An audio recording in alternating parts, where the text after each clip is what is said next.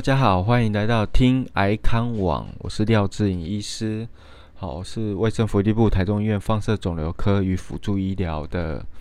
呃主任。好，今天大家来跟大家分享放射治疗前十问。好，来大家来带大家了解放射治疗是什么，还有它的原理，还有市面上那么多的仪器，到底怎么样去了解跟选择，有初步的概念，还有我们放射治疗中。好，有什么副作用？还有可能的辅助疗法，好，给大家一个粗浅的一个介绍。好，呃，首先放射治疗的原理是什么？好，从最早期的钴六十，早期的一些呃 X 光，好，我们大概都知道，哦，天然界的钴六十一些放射性元素会产生的是伽马射线。那我们现在的呃放射治疗呢，都是采用直线加速器，哦，就是用一个人工的一个加速管，很短暂的距离产生一个高能量百万伏特能量等级的一个 X 光来做一个癌症治疗。那目前钴六十的伽马射线呢，还有呃运用在我们的脑部的治疗，哦，伽马刀，哦，可能是像是一个神经外科的一个。呃，治疗脑部的肿瘤，或者是说少颗数的脑转移的肿瘤的时候，会用伽马刀。好，那我们多数来说，放射治疗科呢，百分之九十五 percent 以上的都所属用的都是直线加速器。好，不管是呃你所常听到的瑞素刀啊，呃光子刀啊，或者是这电脑刀啊，螺旋呃螺旋刀啊等等，好，都是用直线。加速管来产生一个呃短距离内加速到很快速的一个 X 光，然后透过它的能量的强度来破坏我们的 DNA。好，那所谓的放射治疗呢，传统来说就是破坏我们细胞的 DNA 双股螺旋的一个结构。当它没办法修补的时候呢，它不管是癌细胞或正常细胞都会。逐渐的死亡，好，慢慢的死亡。那放射治疗的模式呢？好，最传统、最传统是一个多分次的传统放射线治疗。好，多数的癌症，多数使用这种多分次的放射线治疗。每次使用一百八十到呃两百毫格雷的一个放射线治疗的剂量，它可能。呃，要做呃二十次、三十次，或者是三十五次，甚至射物腺癌会长达最长的次数会到达四十二到四十四次左右。好，多分次治疗的原理呢，就像在剥洋葱。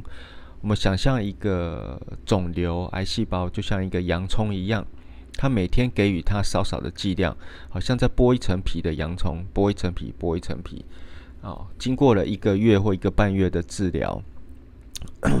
那这个肿瘤就会像洋葱一样，越剥越小，越剥越小。好，那当然多数的固体的肿瘤，好像是从脑部的脑瘤、头颈部的头颈癌、鼻咽癌，好到下咽癌、食道癌、肺癌、乳癌，好甚至一些到往下肠胃道的肝癌、胰脏癌，好甚至胃癌、大肠癌、直肠癌、射物腺癌、泌尿系癌等等，好还有皮肤癌。这些都运用在一个多分次传统放射线治疗。至于说临床上哦，要配合手术哦，各个癌症的手术的分期，还有是不是要配合化学治疗？哦，每个癌别都不太一样。好像是乳癌来说，可能手术后的放射线治疗是像是一个清清除呃残余的癌细胞肿瘤的一个大扫除。那大肠直肠癌，直肠癌的手术前放射线治疗，就是把癌细胞，呃，能够清的比较小，缩的比较小，再来开刀，可能可以保留一些肛门等等。呃，像是一些治愈性的放射线治疗，像是针对鼻咽癌、子宫颈癌，好，放射线治疗可以不用开刀哦，配合化疗，呃，就可以直接把癌细胞呃治愈，好。所以不是每个癌都是需要做手术的，有些癌症别哦可以用放射线治疗来取代这个局部型的呃治疗或者是手术。那再来就是少分次的高剂量放射线治疗，就是所谓的 hypofraction，好，就是说我次数比较少，想当然次数比较少的放射线治疗，没有到达一个月或一个半月或两个月的治疗呢，可能呃五到六天或者是一呃六到十天的左右的放射治疗疗程。好，它每次的剂量就比较高，哦，它可能到达四百到一千两百毫格雷的一个放射线质量。那适用于一些诶，呃，像是一些肺啊、肝脏寡转移、少颗数的转移的肿瘤，或者是说肺癌、肝癌没办法开刀的肿瘤，哦，小于三公分以下，或者是说一些比较小颗的射物腺癌、乳癌等等，可以用这种呃单次高剂量的方式。进行做一个放射线治疗，好像以前乳癌的放射线治疗长达三十次到三十三次，但是我们现在有低低次数高剂量的放射线治疗，可以治疗的效果一样，甚至可以达到比较好的皮肤的反应的控制等等。哦，例如说原来的乳癌治疗是三十三次到三十次，现在大概常规可以降降到二十次左右。好。再就是放射性手术，好，就是一次性的高剂量放射性手术，通常是针对一些呃脑瘤或者是良性的听神经瘤或者是脑下垂体的肿瘤，可能可以采取一些像是精准度很高的伽马伽马刀或者是电脑刀等等，好，这些。那放射线治疗的流程呢，我们大概来解释一下，也可以看我们所附的连接，好，有一个简单示意图。第一个一定是经过医师的门诊评估，哦，解释，然后选择适合的疗程，看你是要多分次、少分次，还是一个放射性手术。接着制作一个固定的模具，哦，不管是头颈部、乳房或者是胸腹部，都有一个模型，帮助我们在放射治疗的时候定位定得很精准。我们会采用镭射线，哦，三角坐标的定位点的方式来描绘出这个肿瘤的。呃，治疗的坐标，然后接下来肿瘤就，诶，放射治疗的放射线就会像导弹一样攻击这个癌细胞。好，接下来我们扫描完成以后，医师会进行绘图，把要治疗的区域，好，所谓的放射治疗的肿瘤的区域，还有一些周围正常器官的区域描绘出来，交给我们的呃放射肿瘤的物理师，好，医学物理师进行一个电脑计划运算。大概整体来说，经过三到五个工作天，就可以开始执行放射线治疗了。好，那放射治疗，呃，我们来了解一下，呃，大概有哪些机器？好，大概就是一个直线加速器是占最多的。好，Linac 的 Accelerator。那全台湾放射肿瘤科百分之九十都是都是使用这种直线加速器。目前有两大品牌，一个是美国的 Varian 系统，一个是英国的 Electa 系统。像我们台中医院就是使用英国的 Electa 系统。大家就想想象双 B 好哦跑车好双 B 有 B N W 或宾士好这两大品牌的一个。直线加速器，直线加速器现在都非常的精密，造价也是医学仪器中相当昂贵的，一台都要造价将近一亿元，一亿元的台币。好，那当然很多种，就像我们双 B 车一样，有各个功能，哈，从中阶到高阶，到呃多加了一些附属的功能，好，所以大概来说，目前台湾的。各个放射肿瘤科所使用的仪器大概都在中阶以上，好，大概不用太担心。好，中阶以上啊，接下来就是考量说这些放射治疗是采用呃健保为基底，是不是要加附加一些呃自费的一些项目？哦，就是给大家做一个选择。好，那我们台中医院呢所使用的是 eData 的一个中高阶的系统，Synergy 的一个放射治疗仪器。它具有影像导引的定位功能，也有三百六十度弧形，呃，弧形治疗的功能。好，这两个功能都可以来改善很多啊病人放射治疗中的一个舒适度与减少副作用。那再来，有些医院是采用一个螺旋光子刀 （tomotherapy），它大概外观很像我们的一个电脑断层治疗仪，哦，圆圆的，像一个甜甜圈。好，治疗概念跟我们的直线加速器的三百六十度弧形刀的概念上是一样的，是采用三百六十度的一个治疗模式。好，它可能可以选择一百八十度、三百六十度。来做一个比较顺肿瘤形状的一个照射，好，来减少放射治疗，减少正常组织的一个受伤与副作用。那接下来有一些叫做呃比较精细型的放射治疗仪，像是电脑刀 （CyberKnife）。哦，比较适用于少分处、少分次的放射治疗，或是放射性手术。好，例如说肝脏、肺脏的一个转移点，或肝脏、肺脏的一个原发的放射治疗、射物腺癌等等。好，电脑刀，好，它就像是一个机器战警，一个机器手臂啊，放出很细小的一个放射线，经过很多次的一个放射性的射速来达到治疗的目的。好。伽马刀就是一个呃以脑部肿瘤为主的，它是采用一个钴六十射源的一个放射性哦治疗，好，它就像是戴一个头罩，呃头上有两百多个一个放射性的一个探头，好，啊这个钴六十接上去的时候，呃医师可以选择呃需要几个探头来做一个伽马刀，那做脑部的一个放射线治疗，好，多数来说伽马刀是神经外科做一个。规划与管理。好，至于说大家最常问的就是说放射线治疗要不怎么选？好，要不要自费？好，那我们来先了解自费的部分，大概分两个部分，一个是治疗的系统的差异，一个是定位系统的差异。治疗系统的话，我们现在健保大概都有给付一个强度调控 MRT 的一个放射线治疗。传统所使用的是大概三到七个角度来照射，MRT 的强度调控，大家可以想象是一个堆蛋糕的模式。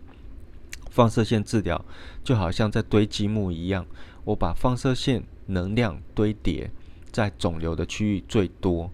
在正常组织的地方堆叠最少，来造成一个治疗上的差异。也就是说，我们要把放射线的能量集中破坏在癌细胞。甚至呃减少正常组织越少越好。那自费的部分呢？呃，健保大概就三到七个角度照射。自费的话呢，多数都是采用一个弧形刀 （V-Mate） 或是 Rapid Arc 螺旋刀 （Tomotherapy），也就是用一百八或三百六十度的角度来做一个呃雕刻。大家可以想象，我们一块呃砖块木头。我们用七八个角度来雕刻，跟用三百六十度的来方式来雕刻，一定是三百六十度雕刻出来的形状雕像会比较圆滑圆润，治疗的剂量更能顺着肿瘤来减少正常组织的伤害。例如说，重要的器官像是心脏或者是脊髓或者是我们的唾液腺，可以减少这些伤害，来减少副作用的产生。呃。那另外一种自费的话，就是定位系统。定位的话，就是说我们最基本的呃放射治疗健保的，一定有一个镭射线 X Y Z 轴的定位。那如果说你要更好的定位呢，就可以考量一些影像导航 IGRT 好，我会比喻呃，甚至 I G R T 会所使用的影像比较清晰，甚至使用锥状电脑断层来确认这个位置，顺便确认肿瘤的大小。那就像是我们打靶一样，我们天天呃放射治疗就像开枪，那我们在开枪以前有一个瞄准的功能，也就是我们的定位系统。那我们可以每天瞄准再开枪，瞄准再开枪，让这个整体的放射治疗的精准度可以达到更好。好，好，以上就是呃我们介绍治疗跟定位系统、健保跟自费的差异。但是大家也不用太担心，现在就算是健保的系统，大概都可以达到八成、八成五以上的一个治疗有效率跟满意度。好，所以也不用说啊，参考自己的经济能力，是不是有商业保险来决定是不是要选用最好的放射治疗的仪器。好，如果有问题，也可以线上跟我做一个讨论与咨询。好，好，那再就是一些放射治疗的一些常见的一些 Q&A。好，第一个。放射治疗会不会像化疗一样掉头发？不会的，放射治疗是局部治疗。如果你是照胸腹部、照头颈部，掉的头发是不会有的。除非你今天是照脑部全脑照射，那你才会掉头发。放射治疗就是一个局部治疗，照哪里伤害哪里的呃组织、癌细胞跟器官，它不会有远远隔的效应。好，当然远隔效应有另外一种，就是远隔的免疫效应。这个我们在另外一篇的放射治疗免疫中有提到。如果以副作用的话，就是以照哪里伤哪里哦为主。放射治疗时候会不会痛？不会。就像你在照胸部 X 光、照电脑断层，放射治疗并不是呃用电来电你，是用 X 光线穿透你的身体，达到能量的堆叠来伤害肿瘤。好，所以做治疗的时候并不会有感觉很疼痛，你会感觉到疼痛，通常是你的呃器官组织有受伤，例如说口腔黏膜、皮肤破损，或者是食道破皮，你就会产生一些吞咽的疼痛。或者是口腔黏膜疼痛的问题，放射治疗会不会把你变成一个呃科学怪人、辐射人？不会，放射治疗的产生的放射线物质是穿透性的，在治疗停止的当下，零点零零三秒就消失了，你身上不会残留有呃残留任何辐射线。哦，医学上唯一会残留辐射线的，就是核子医学科注射核子医学的辐射药物，通常都会残留呃四到半天的一个辐射线残留物质。好，之后会从尿液中排出，所以放射线治疗并不会产生辐射的残留。好，那放射线治疗的副作用会依据各个部位的治疗有不同的副作用，我们大概提一下。有头颈部的肿瘤，可能有口干、嘴破、喉咙痛、皮肤呃颈部皮肤破损。乳房的话，最主要是皮肤的伤害，像放射性皮肤炎可能会红。好，那接触到肺部的话，心脏的话可能会是有一点放射线的肺炎或者是心肌炎等等，但是现在非非常少的，最主要就是皮肤。肺部和食道，因为我们照射的区域就是在胸腔里面，可能放射性肺炎、然后食道炎，哦，一些需要特别注意。那腹部的话，大概要特别注意一些腹泻、腹痛、胃溃疡等等的状况。那骨盆腔大概就是放射线照射射腹线或膀胱的话，会造成一个频尿哦，甚至腹泻、血便的状况。但是不要害怕放射线治疗。好处远大于坏处，而且现在在我们的呃整合辅助医疗下，甚至现在的药物进步下，都能够有效控制这些副作用，然后在精准的放射治疗仪器的使用下，都可以达到很有效的打击放射线，来减少正常组织的一些伤害。好，那 那大概呃跟大家再聊聊一些新的放射治疗，像是质子治疗，好。还有一些重粒子治疗，还有一些呃硼中子捕获的治疗，这些都是非常非常新的一个放射线治疗的技术。质子治疗跟放射线治疗，传统放射线光子治疗是不太一样的，在于物理的粒子特性。质子有一个特性，它就像深水炸弹，到达我们的深度以后，就会大幅度的释放放射性的能量，破坏癌细胞。但是这个深度以后，就没有造成一个伤害，所以有一个踩刹车的功能。好，重粒子也有这个特性，踩刹车的功能，让我们治疗目的目标的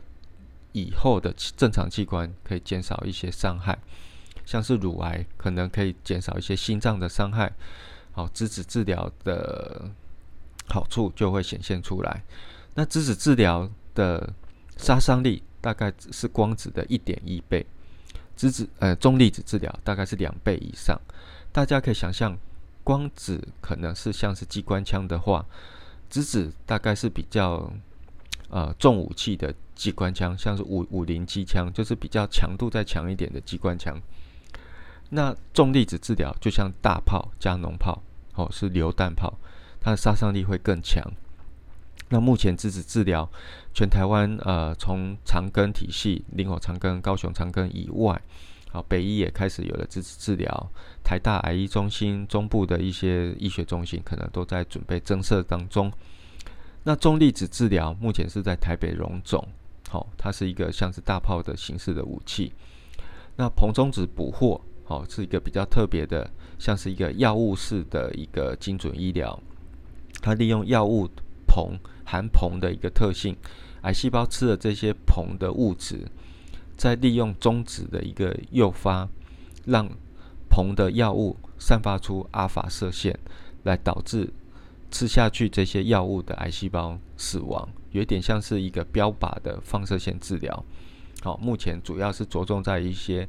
呃呃神经母细胞瘤，还有复发的头颈癌。目前是在台北荣总跟清华大学做一个合作，所以呃多数的癌症，我们传统的光子的放射线治疗，也就是全台湾的百分之八十九十 percent 放射肿瘤科所具有的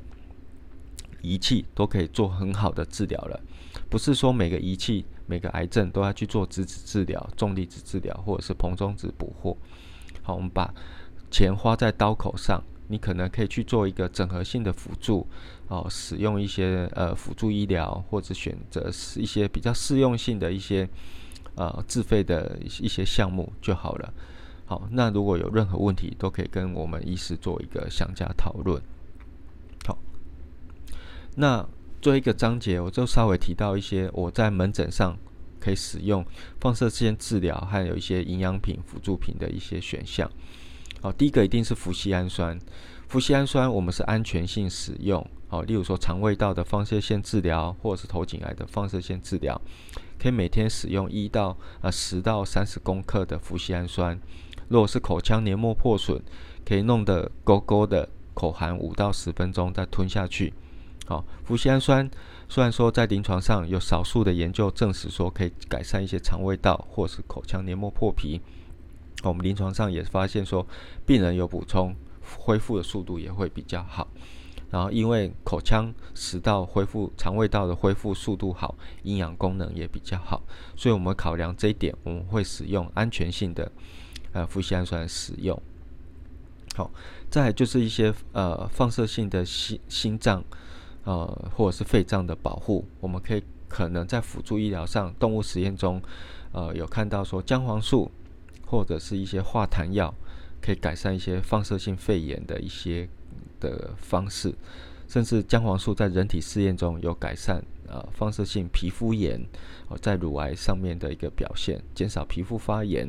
哦改善一些副作用。那至于说心肌的保养。哦，如果说放射治疗比较靠近心脏的话，我们要做怎么做一个保养呢？Q10 可能是一个保护的方式，但是目前还没有很大的一个人体试验来证实这样子的事情。好，其他像是一些改善副作用的部分的话，呃，大概都是以抗发炎为主。好，肠胃道的话，我们可以加入一些呃脯氨酸使用，哦，消化酵素。或者是益生菌来巩固肠胃道的一些健康，放射线也会引起一些肠胃道的黏膜的破损、腹泻，所以氟西氨酸、益生菌都可以在白血球够的时候妥善的使用，来减少一些副作用。好，那至于说维他命 C，哦，能不能在放射线治疗中使用呢？好，这个是两派的结果都有，但是我们看到一些人体的实验的报告说，放射线。治疗的时候，配合维生素 C 可以加强癌细胞的杀伤力。好，在一些呃脑瘤或者是一些胰脏癌的患者，有看到这样子的现象跟报告。那根据一篇乳癌的一些回溯性的研究，发现说放射线治疗配合维他命 C 高剂量维他命 C 不会增加复发率，反而有改善一些呃个案复发的状况。虽然说这些临床研究都不是很多，但是我们还是可以审慎的讨论后使用。那哪些维生素哦，我们不建议在放射线治疗中使用？大概就是维生素 E，比较明确的是头颈癌的患者在放射线治疗中，如果你使用维生素 E，A、B、C、D、E 的 E，好，可能会增加一些局部复发率的一个状况，因为 E 可能会抵消掉放射线治疗的一个功效。因此可能会导致这样子的复发。好，以上就是今天的讨论，谢谢大家。